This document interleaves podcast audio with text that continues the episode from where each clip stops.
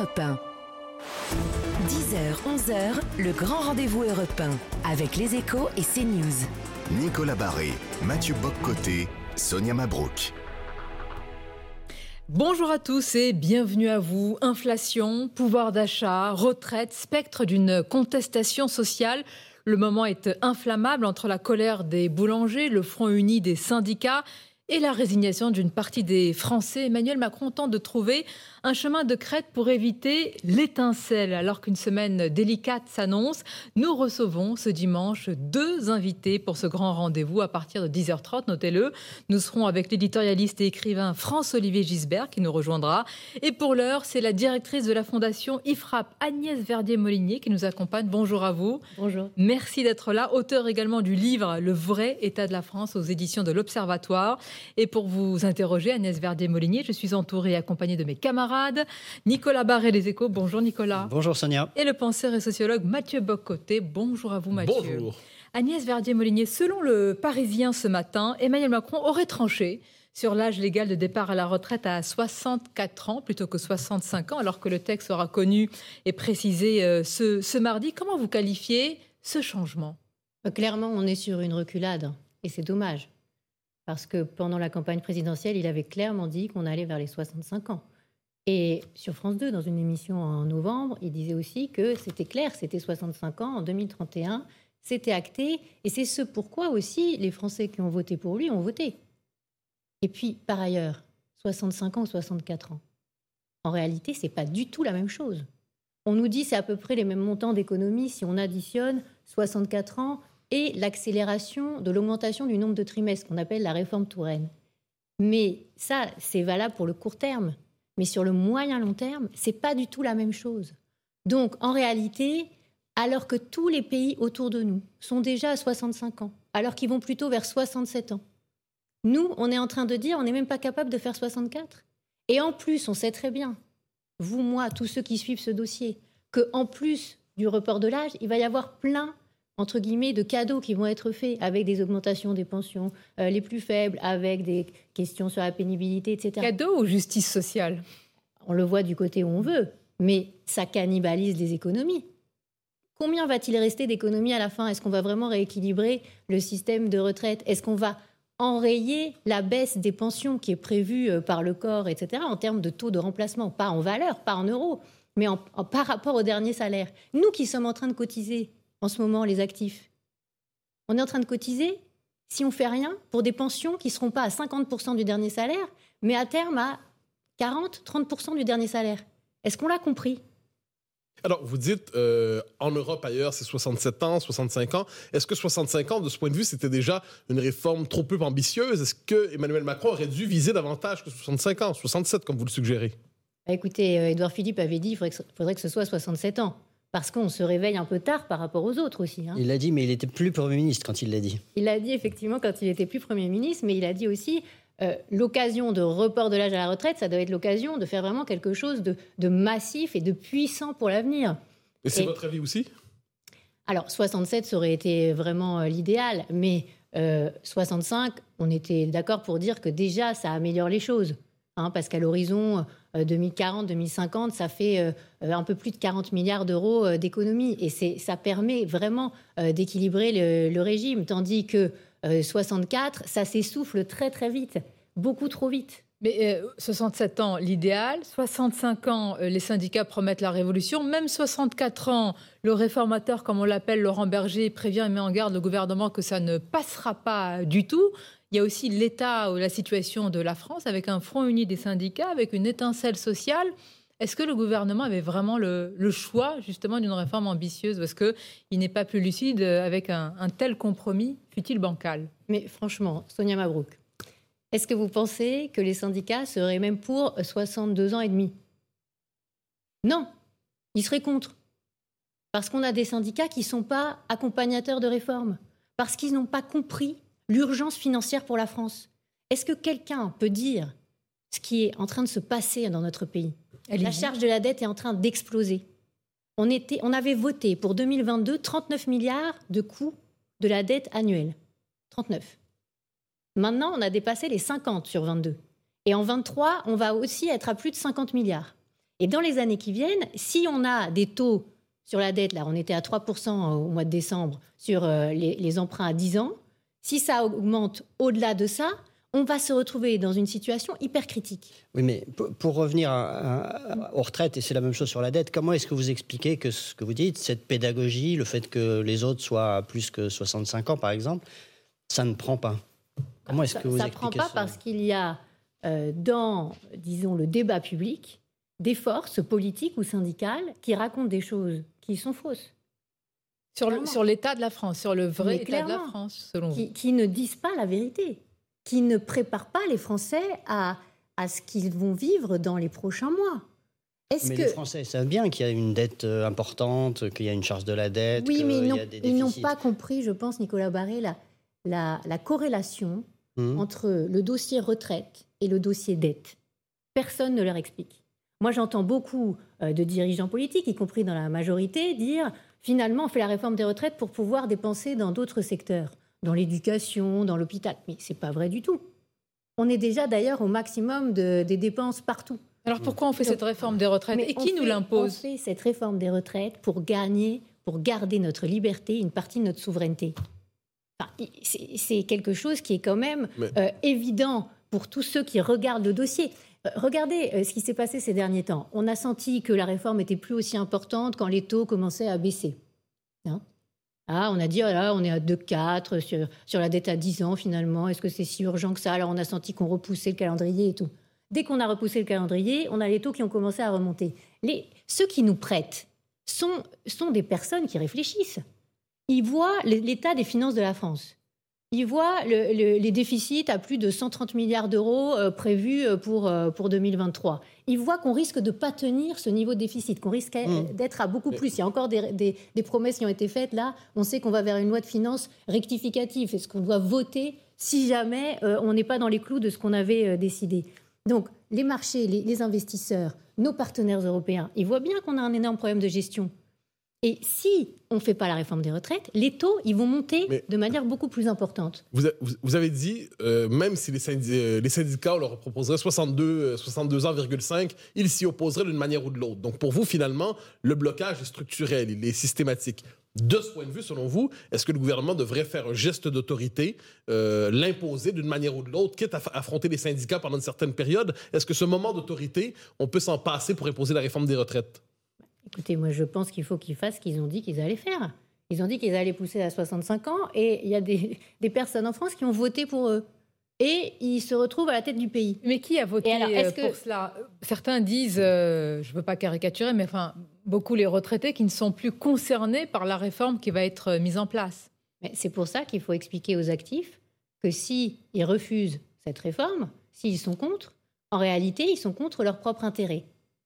Et, et en fait, c'est une position qui est antisociale. Donc ne pas le dire, c'est mentir. Parce que ça, vous nous dites, voilà, c'est la réalité. Vous dites que si on ne repousse pas l'âge, alors on risque une baisse des pensions. Alors vous expliquez, attention, c'est Oui. une baisse... euh, Mais je ne suis pas la seule à le dire, hein, puisque les prévisions du corps euh, montrent qu'en 2050-2060, conseil d'orientation Euh, des retraites, on oui. serait euh, autour de 40, 30%, 34, 38% de taux de remplacement. C'est-à-dire que si vous partez à la retraite et que vous avez que 34% de votre dernier salaire, ça vous fait un petit peu bizarre par rapport à votre idée globale qui est de dire ah bah oui c'est 50% du dernier salaire. Non, voilà, si on fait rien, et je pense qu'il faudrait poser la question comme ça aux Français, clairement. Est-ce que vous êtes pour le report de l'âge à 64 ou 65, mais Hum. l'idéal 65, ou est-ce que vous acceptez la baisse des pensions? Ah, Des- dit comme ça, vous avez une réponse... Non, mais- euh, oui. non, mais oui, mais c'est ça la vraie- le vrai sujet. Et puis derrière, est-ce que vous êtes pour le report de l'âge ou est-ce que vous êtes pour à un moment qu'on ait une explosion de la charge de la dette, qu'on puisse plus payer les, les hôpitaux, qu'on puisse plus payer euh, les profs, qu'on puisse plus payer nos services publics et qu'on se retrouve dans une situation de mise sous tutelle Bah non, non plus. Et Comment Parce vous que, expliquez que euh, même LR soit gêné aux entournures sur cette affaire? Eric Ciotti qui affirme dans le journal du dimanche qu'il est prêt, hein, Nicolas Barré, à, à voter cette réforme si elle est juste. Oui, mais enfin, les LR, ils se sont positionnés pour 65 ans depuis des années. Hmm. Hein. Maintenant, au lieu de chinoiser entre 64, 65 et est-ce que ce serait 63 en 27, etc. Enfin, non, franchement, ça n'a pas de sens. La réalité, c'est qu'ils devraient dire, et s'ils étaient dans leur rôle, 65 ans, ok, on top, mais en face, on fait un vrai mode de calcul identique entre public et privé. Ça, ça aurait du panache. Ça, ce serait classe. classe au risque de bloquer tout un pays. Mais, mais le, attendez, euh, le, sujet, c'est que plus là. les syndicats aiment nous prendre en otage. Voilà. Euh, on l'a vu en décembre. Qu'est-ce qui s'est passé? Le week-end de Noël, on n'avait pas de train. Il n'y a pas que les syndicats. il y a les collectifs. La, la, grogne sociale n'est pas captée uniquement par les syndicats. Oui, oui, je vous entends. Mais euh, les slots hein, euh, de, de, grève, ils étaient détenus par qui? Pas par les collectifs, par ils les ont pris en otage quand même, le mot est... Mais euh, est-ce qu'on est qu'on a envie d'une situation où on a un tel dérapage sur nos finances publiques qu'on n'est plus capable de gérer la France? Alors, je ne suis pas la seule à le dire. Hein. Sans réforme, c'est 500 milliards d'euros de dettes supplémentaires sur 25 ans. En clair, c'est la réforme ou la faillite. C'est ce que dit Gabriel Attal, aujourd'hui dans le, JDD. Euh, je pense que là, on commence à dire les choses. Voilà, on commence, à dire les choses. Et c'est pour quand la faillite? Bah, le sujet, c'est d'éviter la, faillite. si la réforme ne vient pas. Moi, Mais si la réforme ne vient pas. moi, je souhaite personnellement que le, la France soit un pays fort. Je, le comprends. Euh, Mais si ça ne se passe pas comme vous le souhaitez, si, ça, si ça ne se passe pas comme vous le souhaitez, la faillite, c'est pour quand? Bah, ça, euh, le sujet, euh, c'est que vous savez que les marchés, ils font un peu aussi ce qu'ils veulent. À un moment, sur les taux, euh, on ne sait pas quand ça, va, quand ça va arriver. Mais la responsabilité de ceux qui réfléchissent sur la bonne marge du pays, de ceux qui sont aux manettes, de ceux qui sont en charge, c'est de prévoir la situation. C'est pas d'imaginer qu'on va être sauvé par telle ou telle chose, une, externalité qui serait meilleure que prévu. Vous voyez, c'est de prévoir la situation, finalement, le risque d'envisager le risque, de préparer les Français sur ce risque, de leur expliquer. Et, ce que je trouve dommage, c'est que souvent en France, on est toujours amené au pied du mur de la crise pour agir. Alors qu'on pourrait faire la pédagogie, c'est ce que disait Nicolas Barré. Et finalement, les, les Français sont pas prêts, il n'y a pas la bonne pédagogie et tout. Mais la pédagogie, euh, on est encore en train de faire de la pédagogie alors qu'on aurait dû faire passer la réforme à l'été dernier. C'est assez incroyable de voir qu'on n'arrive pas à, mettre des mots sur les choses, sur la, véritable, et c'est ce que j'écris. Il y a la crainte, Agnès Verdier-Molinier, c'est ainsi, d'une étincelle ou d'une contestation sociale. On va en parler parce qu'il y a la réforme des retraites, il y a aussi euh, l'inflation, il y a aussi le pouvoir d'achat, il y a les boulangers et les artisans. Donc comment dans ce contexte on arrive à tenir un langage de vérité? On va continuer à en parler, une courte pause, et on se retrouve avec vous, bien sûr. 10h, 11h, le grand rendez-vous européen avec les échos et CNews. Nicolas Barré, Mathieu Boccoté, Sonia Mabrouk. Merci de nous accompagner en ce dimanche. Deux invités. Tout à l'heure, ce sera l'éditorialiste et écrivain France-Olivier Gisbert pour analyser le moment politique et social que nous vivons. Et justement, nous sommes toujours accompagnés d'Agnès Verdier-Molinier, directrice de la Fondation IFRAP, auteur du livre Le vrai état de la France aux éditions de l'Observatoire. On va en parler. Le vrai état euh, de la France, Agnès Verdier-Molinier, c'est aussi la colère et l'angoisse des boulangers qui a fait bouger, réagir le gouvernement, boulanger, artisans. Ce ne sont pas des professionnels euh, de la grève. Ils attendent une réponse structurelle et pas seulement des aides. Ils veulent vivre de leur travail. Pourquoi est-ce que la France ne sort pas du mécanisme du marché européen d'électricité comme c'est demandé par beaucoup? Pourquoi, selon vous? Ah bah Ça, c'est une bonne question. Parce que ça fait depuis septembre 2021 qu'on a dit qu'on allait essayer d'en sortir. Hein. On s'en souvient, Bruno Le Maire l'a dit plusieurs fois. Et puis finalement, on n'en sort pas. Je pense que c'est énormément lié au fait qu'on ait beaucoup de réacteurs nucléaires à l'arrêt et que ça ne nous met pas dans une position de négociation euh, très forte parce qu'on peut avoir besoin au moindre, entre guillemets, euh, pic de froid et donc pic de consommation euh, de nos partenaires et notamment de nos partenaires du Nord. On importe beaucoup d'électricité en ce moment justement. Oui, justement. Oui, mais parce que ce que dit Bruno Le Maire, c'est heureusement qu'on n'est pas sorti à ce moment-là parce que oui, mais la, température en ce moment, elle est plutôt hmm. clémente, hein D'accord.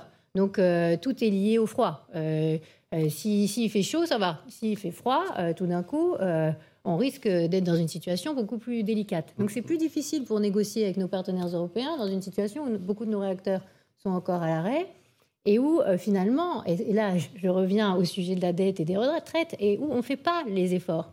Donc on n'est pas dans une situation pour négocier parce qu'on est considéré quand même par nos partenaires un peu comme euh, les passagers clandestins du système de la zone euro. Et pourtant, Agnès Verdier-Molinier, quand on écoute Emmanuel Macron, notamment lors de ses vœux, quand on se compare, dit-il, aux autres pays européens, on a de quoi se consoler, parce qu'on a pris, selon lui, les bonnes décisions pour protéger une partie des Français. Notre inflation et les chiffres sont têtus et moins importantes que chez les autres. Alors, euh, qui faut-il Oui, après, euh, c'est en train aussi de décélérer en Espagne, hein, l'inflation. Hein.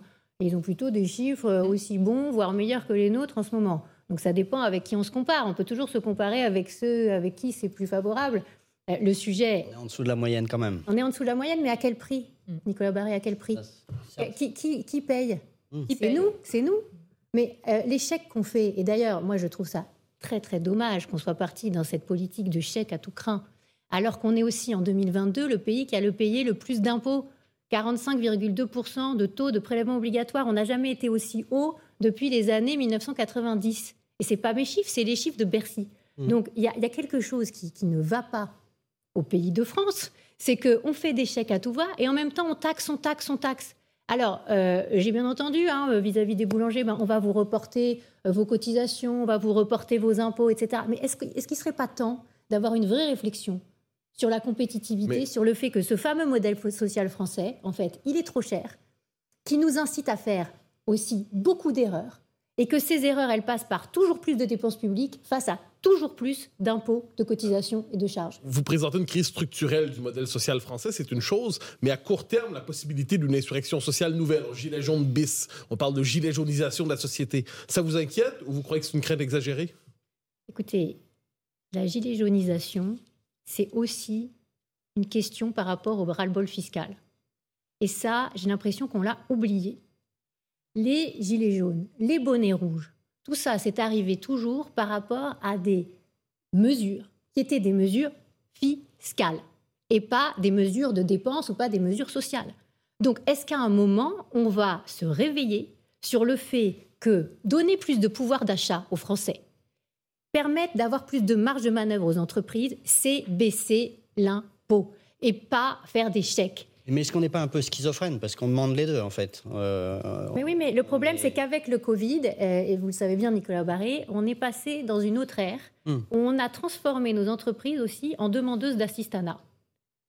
Et voyez les boulangers qui sont des gens euh, honnêtes, la France qui se lève tôt, qui honnêtes, travaille. Il y a des travailleurs. professionnels euh, de la grève, oui. ils, ils disent quoi? Ils disent on veut pas de chèque, on veut pas d'aide, on veut bosser et on veut bosser, on veut gagner notre argent. Et on veut pas de report de charges, de, de report d'impôts, on veut pas euh, ceci, cela. Et d'ailleurs, les PGE, ça fait beaucoup de mal aussi. Beaucoup d'entreprises qui sont industrielles en ce moment et des TPE, et j'en ai vu ces derniers jours, Ils doivent payer ces prêts. euh, sont en train de garantis commencer. par euh, ils, l'État. ils- ils- voilà, ils, ils doivent rembourser en ce moment ces prêts garantis par l'État qui n'étaient pas des dons. hein. Souvent, ils étaient agrégés aux 400, 500 milliards, mais en fait, c'est pas des dons, c'est des prêts. Et, et ça, il faut les rembourser à un moment. Donc, on est dans une nasse, et on l'a montré aussi, on l'a publié aussi dans les échos, 148 milliards d'impôts, taxes, cotisations payés en plus par nos entreprises françaises par rapport à la moyenne. 148 148 milliards tous les ans d'impôts, taxes, cotisations payés en plus par nos entreprises par rapport à la moyenne des pays européens, zone euro, hors France. Ça veut dire quoi? Ça veut dire que on est dans une surfiscalité de nos entreprises. Mais- qui est absolument délirante. Vous dites la gilet jaunisation, c'est aussi une révolte antifiscale. De ce point de vue, sa- sachant les convictions qui sont les vôtres, êtes-vous solidaire d'une prochaine insurrection en ce genre, qui serait une révolte de votre point de vue antifiscale Non, moi, euh, moi je suis pour qu'on prenne les choses avant que ce soit la révolution, l'émeute et on casse tout. Euh, Parce La que- colère sociale risque d'apparaître avant Parce la grande que- réforme que vous souhaitez. Il n'est jamais trop tard. Voilà. Et Une réponse de politicienne, ça. Non, non, non, parce que je suis vraiment optimiste pour ce pays. En fait, si vous voulez, il y a tellement de mauvaises décisions qui sont prises, tellement d'erreurs qui sont faites, et il y a encore tellement de boîtes qui tiennent et euh, de, de- de gens qui travaillent tous les jours, et, et d'entrepreneurs et d'investisseurs qui se, qui se décarcassent pour ce pays. Et c'est vrai que beaucoup de, beaucoup de Français partent. C'est vrai qu'il y a de plus en plus de frontaliers qui vont travailler de l'autre côté de la frontière. C'est vrai qu'il y a plein d'infirmières et de médecins qui partent de l'autre côté de la frontière travailler en Suisse tous les jours. De plus en plus de jeunes qui quittent la France. De aussi. plus en plus. Mais c'est pas inéluctable. On peut aussi les faire revenir. On peut aussi prendre les bonnes décisions. On peut aussi euh, se regarder en face. Et c'est pour ça que j'avais sorti ce livre, Le vrai état de la France, pendant la campagne présidentielle, pour dire aux Français, voilà l'état de ce pays. Mais on peut aussi se retrousser les manches et faire le job. Agnès Verdier-Monnier, vous dites euh, les mauvaises décisions, mais par exemple, Emmanuel Macron, quand il parle de l'inflation, il dit que c'est en grande partie dû à une situation qui, lui échappe et qui échappe à beaucoup de monde. C'est la guerre en Ukraine. Alors, faux Moi, il y a une phrase qui m'a beaucoup marquée dans les vœux du président de la République. Parce que d'autres euh, ont été marqués par d'autres phrases. Mais moi, ça a été plutôt qui aurait pu prédire la vague d'inflation? Alors là, je trouve qu'il y a quelque chose qui m'étonne. dans la façon de voir les choses de la part du gouvernement.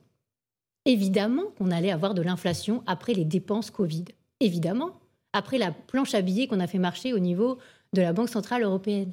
Mais comment est-ce que on peut nous dire que cette inflation n'était pas prévisible? Nous, à la Fondation IFRAP, nous ne sommes pas les meilleurs, nous n'avons pas des moyens illimités. Avec mon équipe, dès le mois de mai et juin 2020, on a sorti une étude pour dire attention, on va vers Je de l'inflation. C'est factuel, mais ce dont parle Emmanuel Macron, c'est une inflation liée en grande partie à la guerre en Ukraine. Donc je repose ma question. Pour vous, il n'y a pas de, de lien entre Alors, ces deux en situations? zone euro, en 2021, il n'y avait pas de guerre en Ukraine.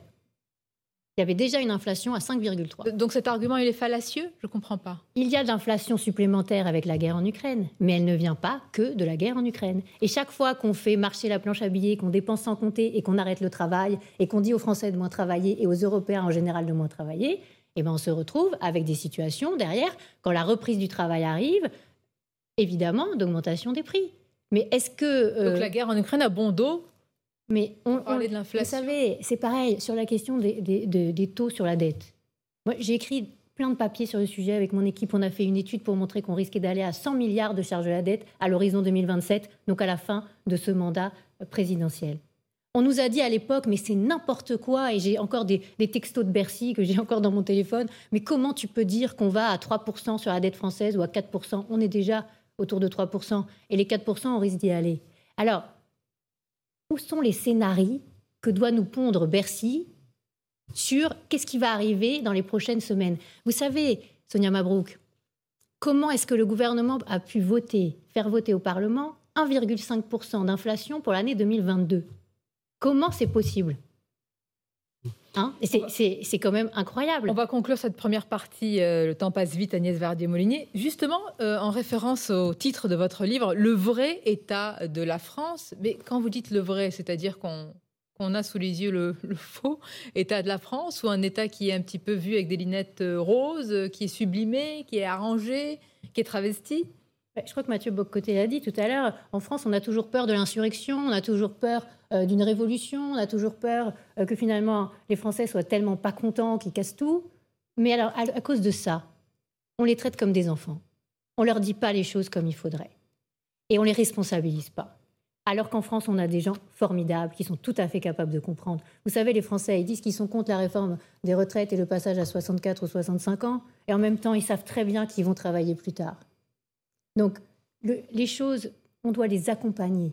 On ne doit pas les planquer sous le tapis et quand c'est plus possible de planquer, dire ah bah ah oui c'est vrai, on va avoir des coupures de courant. Ah oui c'est vrai, ah tiens il y a une inflation énorme, on n'avait pas prévu. Tout ça, c'est prévisible, c'est anticipable. Les coupures de courant, c'est en mai qu'il aurait fallu commencer à, à y travailler potentiellement. C'est pas euh, en septembre ou en octobre quand les Français sont rentrés de vacances. Donc le- la la question, c'est est-ce qu'on considère nos concitoyens comme des personnes responsables à qui on peut dire les choses ou est-ce qu'on est tout le temps dans une logique de d'attendre et d'attendre que ce soit plus En possible tous les cas, de- vous les considérez comme des citoyens responsables puisque vous dites tout dans votre livre, le vrai état de Je pense que c'est mieux pour la démocratie de considérer nos concitoyens comme des personnes responsables qui Mm. peuvent comprendre les choses. Merci. Et sur les retraites, il n'y a pas d'autre issue. Il faut repousser l'âge. 65 ans, c'est mieux.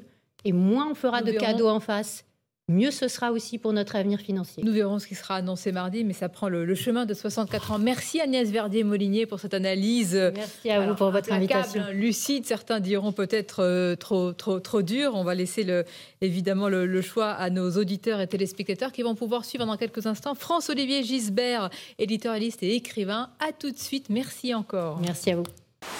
10h, 11h, le grand rendez-vous européen avec les échos et CNews. Nicolas Barré, Mathieu Boccoté, Sonia Mabrouk. La suite du grand rendez-vous ce dimanche. Merci d'être avec nous. Vous avez euh, pu suivre. Bonjour. Agnès. Ah oui, Bonjour j'ai bu vous. ses paroles. François-Olivier Gis- Vous avez bu les paroles d'Agnès Bu, absolument, elle est Ah formidable. oui, vous êtes d'accord sur tout Ouais. Euh, Vous, la Sauf retraite, peut-être pas de sur, peut-être sur un point. Non, non, peut-être sur un point. C'est que, bon, 64 ans, c'est déjà ça. C'est-à-dire, euh, par exemple, ce qu'elle disait à propos de- d'Éric Ciotti. Moi, j'ai envie de saluer la décision d'Éric Ciotti. C'est très inattendu, parce que c'était vraiment l'opposant, pratiquement des opposants les plus résolus euh, de Macron euh, au sein de LR. Et euh, en faisant ça, je pense qu'il fait un geste. Enfin, on, attend depuis longtemps, d'ailleurs, ce, ce, type- ce type de position des uns et des autres. Il y a un intérêt national. L'intérêt national, pour l'instant, c'est 64 ans. Évidemment, je préfère comme elle 65 ans, parce que ce serait. Et puis même peut-être 66 ans. Enfin, vous commencez à être sérieux. 67. Oui, oui, non, mais attendez, Vous je aussi comprends. Mais 67, mais évidemment, regardez l'Italie, c'est 67 ans. Regardez ce que font toute une série de pays. C'est évident, ça nous donne de l'air. Euh, situa- la situation euh, financière est absolument apocalyptique. Alors moi, je suis pas un décliniste, je pense pas que tout est foutu. Je pense simplement qu'il faut prendre des décisions. Et ces décisions, ça fait euh, 10, 15, 20 ans qu'on les attend et ça ne vient toujours pas. Et là, on a euh, un Emmanuel Macron euh, euh, qui fait, comment dire, je sais pas trop, j'avais dit dans votre émission sur Europe, c'était un danseur de, de claquettes. Mais en fait, réagir, hein. oui, mais en fait, il- ça relève peut-être aussi un peu du cirque, il y a un côté trapéziste, vous voyez, comme ça. Il y a un côté. Oui, oui, oui, oui. petit pas c'est non, non, Alors non, pas du tout. Non, non, non, non, c'est le yin et le yang. C'est-à-dire ça, c'est une philosophie chinoise dévoyée, dévoyée, puisque le yin et yang, comme vous le savez, c'est euh, le jour, la nuit, euh, le soleil, la lune, euh, le feu, l'eau, c'est-à-dire la contradiction en permanence. Bon, et, et simplement, c'est dévoyé parce que ça aboutit plutôt à ce que Gérard Collomb, un petit comment dire, un, petit salut à nos amis lyonnais qui souffrent tellement sous l'actuel maire, après avoir eu Gérard Collomb qui était un grand maire, et Gérard Collomb qui dit très justement la politique du zig et du zag. Ça, ça transforme d'ailleurs un peu le. C'est plus le c'est zig. Ben oui, parce qu'on ça sait plus trop. Et de toute façon, c'est l'alibi pour ne rien faire. C'est-à-dire à l'arrivée, on ne fait rien. Moi, je regarde le bilan de Macron depuis le début, depuis 2017, je cherche. Oui, oui, sur un ticket de métro, je vais euh, noter deux, trois trucs, notamment la réforme de la SNCF. Mais enfin, il n'y a pas grand-chose. Et ça, la retraite, ce sera, disons, une réforme à minima. Bon, et euh, bravo à Ciotti, disons, d'avoir soutenu au moins ça. Mais c'est- c'est- est-ce que c'est pas aussi ce que veulent les Français, une forme de statu quo finalement Et c'est ça qui est difficile justement, c'est de, de faire bouger les choses parce que bah, on voit bien sur les retraites, les sondages montrent qu'ils sont contre. euh, Alors, on aboutit. paradoxe. Non, vous avez tout à fait raison, mais on aboutit à ça, Nicolas Barré, quand on ne fait pas de pédagogie. Les Français ne sont pas des débiles. C'est vrai qu'on les traite comme des enfants, c'est-à-dire on leur donne de l'argent, dormez les petits, etc. On leur explique rien, on leur fait croire que l'inflation c'est la guerre en Ukraine. Enfin, c'est une vaste foutaise. Euh, moi, je n'ai pas des équipes comme euh, Agnès Ferdier-Molinier pour travailler pour moi, mais comme petite euh, éditorialiste qui s'est intéressée à l'économie aussi à une époque, j'ai écrit déjà depuis longtemps qu'on allait avoir de l'inflation. C'est évident euh, dès l'affaire du Covid. Et quand la Banque euh, Centrale Européenne a commencé à, à faire tourner la planche à billets, eh ben, on savait que les, les prix allaient augmenter. Là, on nous fait croire, c'est-à-dire on nous prend absolument pour des cons, que c'est la guerre en Ukraine. Bon, ça, ça joue un peu la guerre en Ukraine, mais c'est pas fondamental. Ça, ça continue d'ailleurs, à- à- à- ça ébranle des économies comme l'économie allemande. Mais enfin, c'est pas la cause de tout. Olivier Gisbert, comment vous expliquez ce paradoxe chez Emmanuel Macron qui veut quand même marquer l'histoire et on imagine que tout président le veut par des réformes forcément, par des bouleversements et qui aboutit euh, à ça, euh, le, zig, le zig et le zag, le yang. Pourquoi? Pourquoi? Je pense que Qu'est-ce qui ne marche pas? Je pense qu'il y a un problème de narcissisme, il faut dire les choses, on va parler vrai. C'est-à-dire, c'est quelqu'un qui se regarde beaucoup dans la glace. D'ailleurs, on l'a vu euh, à l'occasion du, du- du mondial, euh, ces scènes absolument horribles avec, euh, quand il essayait de consoler devant les caméras, bien sûr, c'était devant les Horrible, caméras. carrément. Oui, Ah oui, oui, oui, Didier Deschamps qui, qui était un peu gêné, qui s'en allait, euh, Mbappé qui était embêté aussi devant ses. Puis pourquoi il lui prend la main pour la mettre Enfin, il y a quelque chose qui cloche, quoi. voyez. Alors à côté, c'est quelqu'un de. On voit très bien qui, est- qui peut être très sympathique euh, quand on voit les rencontres. euh, du papotin, euh, il est formidable. Là, il est formidable parce qu'il parce qu'il est vrai, il est capable. Et je dirais même, euh, il, il a des bonnes intuitions. Par exemple, son combat pour la défense européenne, c'est un combat très juste. Bah, Aujourd'hui, qu'est-ce que c'est l'Europe? C'est rien du tout. Combien de divisions l'Europe? Rien. Bon, Olaf Scholz l'a compris, mais hélas, euh, il rentre pas, il fait pas ça dans le cadre de l'Union européenne. Donc, il, a euh, des bonnes intuitions, mais simplement, euh, ça ne va jamais au bout. Pourquoi Je vais vous dire, c'est très simple. Parce qu'il ne délègue pas. Si vous comparez euh, le général de Gaulle, François Mitterrand, tous ces grands présidents, ils avaient autour d'eux des gens qui les détestaient et ils s'en foutaient. Ils voulaient qu'ils bossent. Vous savez, quand vous avez une petite PME, par exemple, j'imagine vous êtes maçon, vous avez deux, trois ouvriers, il y en a peut-être un ou deux qui vous détestent, mais ils travaillent très bien. Eh ben, on est content quand on est patron. Donc, euh, Mitterrand, ça l'a empêché, ça l'a pas empêché de mettre euh, euh, Rocard comme Premier ministre. Giscard, il a pris Chirac. Quand même les détails. Pardon? Giscard était plus dans les détails, un peu, un peu comme Macron de ce point de vue. Un peu plus, un peu plus, mais un peu plus, mais quand même, c'est vrai qu'il y a eu tous ces problèmes avec Chirac quand il était Premier ministre, mais après, quand il prend barre, euh, euh, Barre fait un peu ce qu'il veut.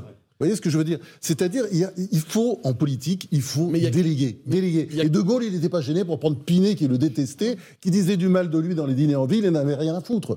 Parce qu'il pensait que c'était important d'avoir Pinet au début pour la politique qu'il voulait mener. D'ailleurs, très intéressant De Gaulle, excusez-moi, très intéressant en 1958, n'oubliez pas, le plan de rigueur RUF, mhm. Pinet, qui est vendu par Pinet, mais en fait, c'est le plan de rigueur de Rueff, qui est un personnage important sous le Front populaire, qui est un anti-keynésien euh, hystérique, c'est-à-dire qui veut euh, rétablir tous les comptes et qui fait un plan de rigueur mouse d'une violence dingue. Bon, je suis désolé, c'est passé. Et, deux, trois ans après, la France avait presque une croissance à la chinoise. Donc ça, c'est des choses sur lesquelles, auxquelles il faut réfléchir. Soit on continue dans, dans les bêtises pendant, pendant encore pendant des années et on dégringole le, le, le toboggan parce que c'est bien ce qui est en train d'arriver.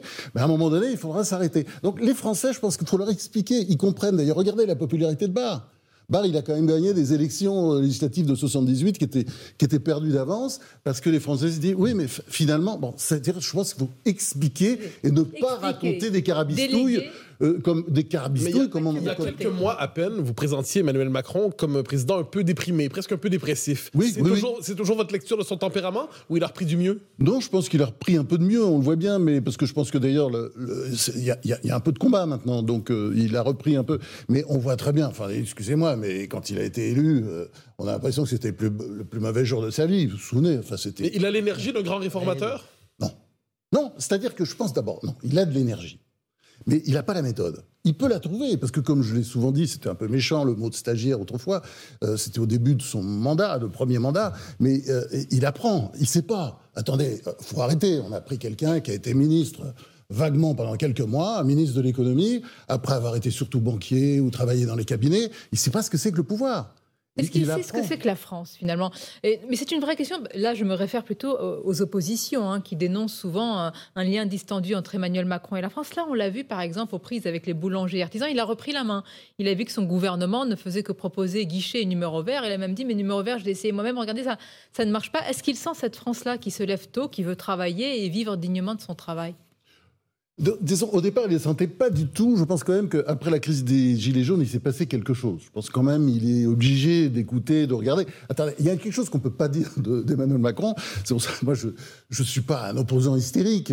Je reconnais qu'il il essaye de faire des choses, mais il n'a pas la méthode. Et on peut dire une chose, c'est qu'il est très intelligent. Ça, c'est sûr. Mais vous savez, l'intelligence, euh, oui, c'est l'intelligence. Vous savez, on dit toujours les narcs, euh, oui, ça, ça fonce dans le mur en klaxonnant, euh, parce que c'est comme ça. Et, donc, il, a, il lui manque la méthode.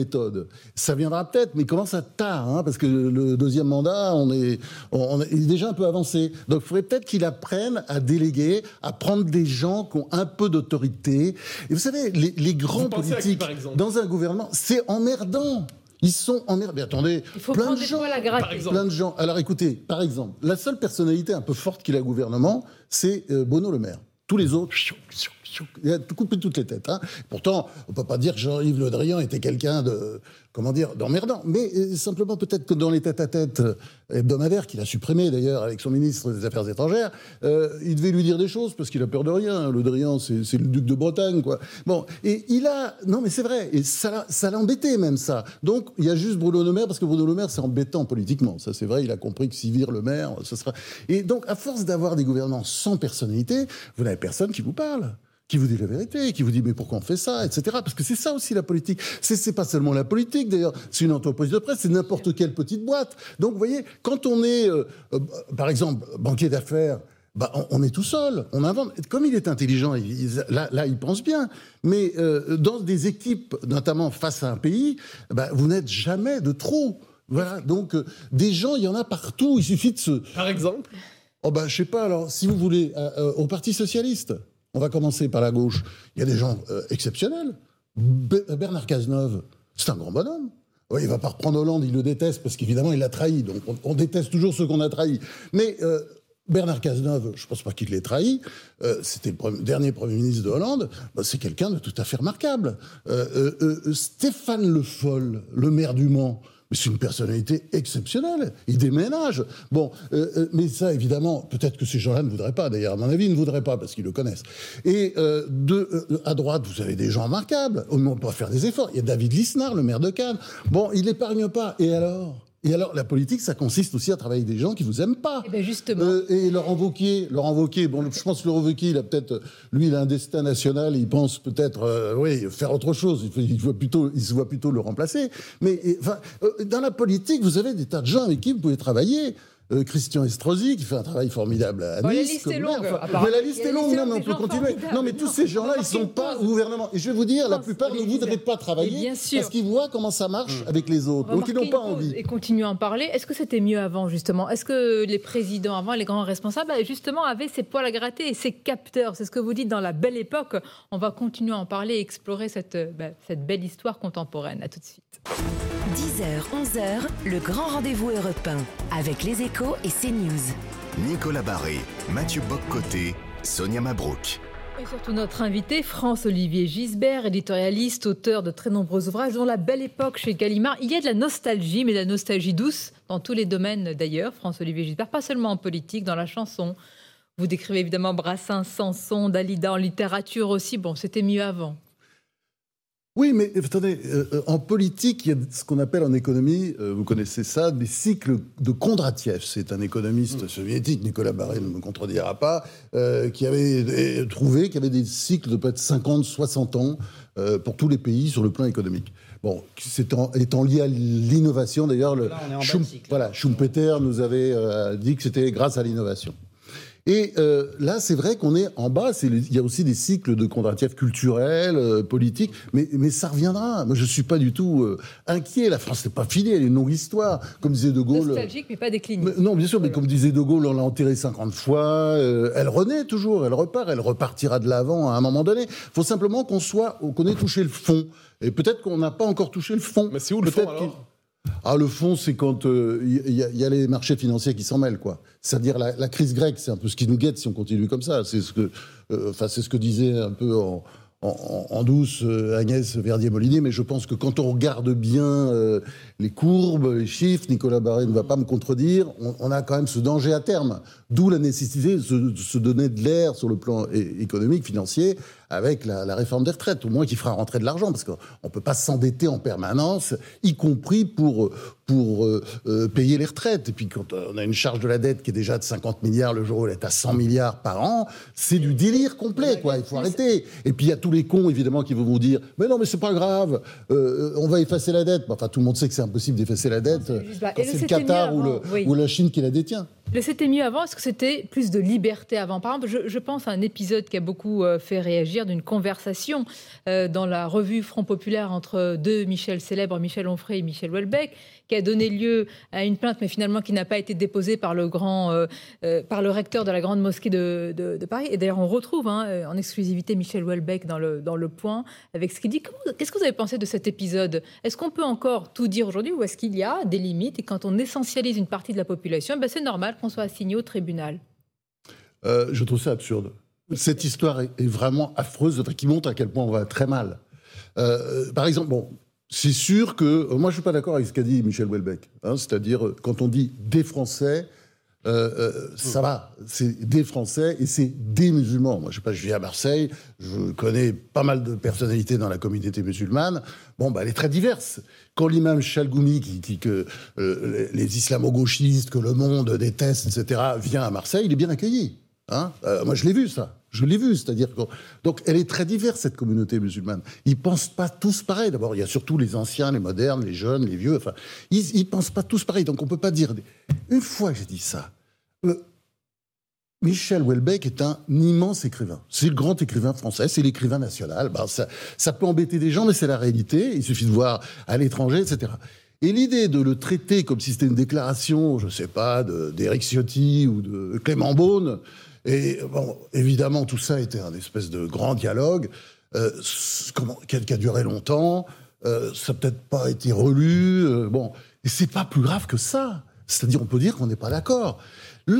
comment dire, la judiciarisation de tout, c'est quelque chose d'absolument grotesque. La victimisation, ben je sais que c'est un vieux truc, il suffit de lire les livres de Bernard Lewis, la victimisation de la communauté musulmane, qui adore montrer ses stigmates, euh, pardonnez-moi, c'est peut-être pas l'expression que j'aurais dû employer, mais c'est absurde. Vous savez, en, France, il y a aussi une catophobie. Il y a une catophobie, c'est-à-dire qu'il y a des églises qui sont euh, régulièrement saccagées. Euh, et, et puis, c'est pas juste un petit saccage pour rigoler, c'est-à-dire on pisse pas euh, dans le bénitier. C'est, on détruit tout, on casse tout, on casse les croix, etc. Bon, et ben, et ça, on le voit tout le temps. Euh, puis il y a- aussi des paroles. Il y a, des soi-disant humoristes qui sont d'une violence rare, mais ça ne gêne pas l'Église. L'Église n'a jamais fait de procès. Simplement, je pense qu'il faut un peu se calmer là-dessus. C'est-à-dire, on peut débattre tranquillement et dire voilà, on n'est pas d'accord. Moi, j'ai beaucoup d'admiration pour Michel Houellebecq, qui est quelqu'un de courageux, qui a un talent énorme. Bon, il dit ça, on peut dire on n'est pas d'accord, et de toute façon, il le corrige lui-même. Parce qu'évidemment, visiblement, il a pas relu. Puisqu'il le corrige, ça veut dire qu'il il ne pensait pas, il a dit comme ça. Quand on parle, on dit des choses qu'on ne pense pas. Mais où est le drame? Mais comment on Et retrouve si si vous voulez, liberté, si je peux me permettre? Parce que vous parlez d'une liberté qui, se dé- qui décline, d'une judiciarisation de la parole publique. Oui. Comment on retrouve cet esprit de liberté quand il y a toujours la possibilité d'un procès qui vous tombe sur le nez? Là, vous avez tout à fait raison. Et, euh, là, vous m'en trouvez quoi? Parce que le problème, c'est ça, c'est la judiciarisation de la société, l'américanisation de la société. Moi, je connais bien les États-Unis. J'étais déjà frappé il y a 30, 40 ans, 50 ans par la judiciarisation de tout, de toute parole. Et là, on est un peu là-dedans, et c'est grotesque. Et c'est grotesque parce que, d'abord, ça ne correspond pas à ce qu'on appelle l'esprit français, qui est peut-être en recul avec la, la vague woke que vous connaissez bien, Mathieu Bocoté, euh, la vague woke qui quand même ne cesse de monter. Alors moi je faisais partie des gens qui pensaient que ça ne progresserait pas dans ce pays à cause justement de l'esprit français. L'esprit français, alors je sais, euh, euh, Macron a déclaré qu'il n'y avait pas de culture française, qu'il y avait des cultures françaises. Mais enfin je suis désolé, euh, j'ai envie de lui dire, il y a quand même un esprit français, et quand on connaît un peu la culture française, ce qui est peut-être son cas, je ne sais pas, ben, en tout cas il y a une, comment dire, une continuité entre Montaigne, Molière, euh, Voltaire, tout mais comment, ça. Il y a- comment on retrouve, l'esprit le- l'esprit français, l'esprit de liberté? Eh ben, je crois que c'est le combat. C'est-à-dire de dire ce que je dis là, par exemple. Enfin, tout le monde. Et de ne pas suivre les moutons. Euh, Il y a une espèce de, de, de- comment dire, des armées de moutons euh, qui se mettent en route à chaque fois qu'il y a quelqu'un qui a dépassé un peu les bornes ou qui a dit quelque chose. Mais c'est pas grave. Et puis, de toute façon, comme j'ai dit d'ailleurs, et je pense ça vraiment sur, ça a été des, toutes ces petites bêtises qui ont été dites par les uns et les autres sur Welbeck, ce sont des petits graffitis en bas du- d'un grand monument national. Quand on voit qu'on le compare à Céline, non mais les gens sont tombés sur la tête, même le euh, comparer à Aragon. Euh, Il y a, l'œuvre et l'homme, c'est sûr, il faut distinguer les deux choses. Mais enfin, il, il, il a jamais il est jamais allé jusque dans l'abjection de Staline, de pardon, de d'Aragon qui a été tellement stalinien ou de Céline qui a été euh, euh, tellement partisan des, des- du Troisième Reich à un moment donné de sa vie. Sur cet esprit français, vous dites dans, dans le livre à un moment que, c'est assez triste, qu'on peut se sentir apatride dans son pays, euh, et je vous cite, quand il devient suspect d'ai- d'aimer et de célébrer la France. Comment est-ce qu'on en est arrivé à, ce, à pouvoir éprouver des sentiments pareils, en fait? Euh, laisser aller démagogie. Euh, je crois que c'est vraiment la démagogie, c'est-à-dire, euh, bon, euh, pour plaire, pour plaire aux jeunes. De toute façon, attendez, c'est normal aussi. Les jeunes, ils contestent toujours le pays dans lequel ils sont. On a vu ça. Les jeunes, c'était mieux avant, mais enfin, les jeunes autour de moi, mes amis, je suis désolé, Sonia Mabrouk, ils étaient complètement cons. Ils étaient maoïstes, ils étaient trotskistes. Je comprenais pas, parce que moi, j'étais à l'époque, je me définissais déjà comme social-démocrate de droite. Donc, je, je comprenais pas du tout. Et, donc, la jeunesse, vous savez, c'est un mauvais moment à passer, ou disons, euh, ou, ou disons, elle est gâchée par les jeunes, comme aurait dit euh, Georges Bernard Shaw, mais c'est pas plus grave que ça. Et c'est c'est pas parce que les jeunes sont toujours un peu pour tout détruire, ce qui est normal. Et puis, puis c'est c'est sain. Euh, C'est pas pour ça qu'il faut les accompagner. Je pense qu'il y a eu beaucoup trop de démagogie à tous les étages, à commencer par l'école, où c'est l'enfant qui est devenu roi. Vous voyez, donc on, on les suit. Mais non, c'est pas, on les suit pas. C'est pas, on n'a pas à suivre les, enf- les, les- les enfants. Ça, ça me paraît absolument évident. Et vous n'êtes pas pour autant désespéré. On va conclure par ça, Ah Gisbert, parce que vous citez Mitterrand dans votre livre qui dit que dans les moments de découragement, il faut se plonger dans la France comme on prendrait un bain d'eau de mer revigorant. Donc j'imagine que tous les jours, euh, Vous plongez en plus à Marseille, c'est plus pratique. Ah oui, non, mais attendez, euh, l'énergie, bah, à Marseille, par exemple, l'énergie, euh, la jeunesse, euh, la diversité qui ne me gêne pas. bon, et bien, vous allez pas, vous, vous regardez, la, la France, il y a- il y, a une énergie folle, il y a l'éducation. Je fais souvent des tournées dans les lycées, mais c'est formidable. Il y a des profs absolument partout qui se battent, qui, enfin, c'est, je dirais, ce, ce pays, il n'est pas du tout foutu. Je dis juste qu'il y a besoin, et c'est ça le gros problème aujourd'hui, c'est le délitement général de l'autorité. Vous savez, ça, ça commence par Macron et ça va jusqu'en bas. Et c'est ça le problème. Il faut revenir là-dessus. Ça veut dire aussi, de temps en temps, un peu de sanctions. À la sanction, je pense que on fait ça déjà. Je pense qu'il y a beaucoup de choses qui changeraient. Et il y aurait plus, par exemple, cette opération absolument dingue du, château de Grignon, vous avez vu, où, vous avez des, objets absolument qui valent des sommes faramineuses qui ont été vendus par l'État pour absolument que dalle, parce que c'est, l'incompétence, le foutisme à tous les étages, à commencer par les RATP quand vous prenez le métro à Paris, mais ça doit être pareil en province. Euh, rien ne marche. Ben, Il y a des incidents techniques qu'il n'y avait pas avant, c'est-à-dire euh, on a l'impression qu'il y a des boulons qui sautent ici ou là, etc. Non, ça, ça, non, il y a quelque chose qui cloche, quoi. Et puis l'État, euh, euh, l'État, au lieu de, faire la pédagogie, dit ben on va dépenser plus. Enfin, le problème, c'est pas de dépenser plus, c'est de dépenser mieux. Bah, tout est dit. Finalement, on pourrait presque retrouver la belle époque, mais d'abord retrouvons-la dans les librairies avec votre ouvrage chez Gallimard, France-Olivier Gisbert. Merci d'avoir été notre invité. Merci pour cette Merci. énergie Merci. en ce dimanche. Et je remercie mes camarades Nicolas Barré, Mathieu Boccoté. Très bon dimanche à vous sur nos antennes communes.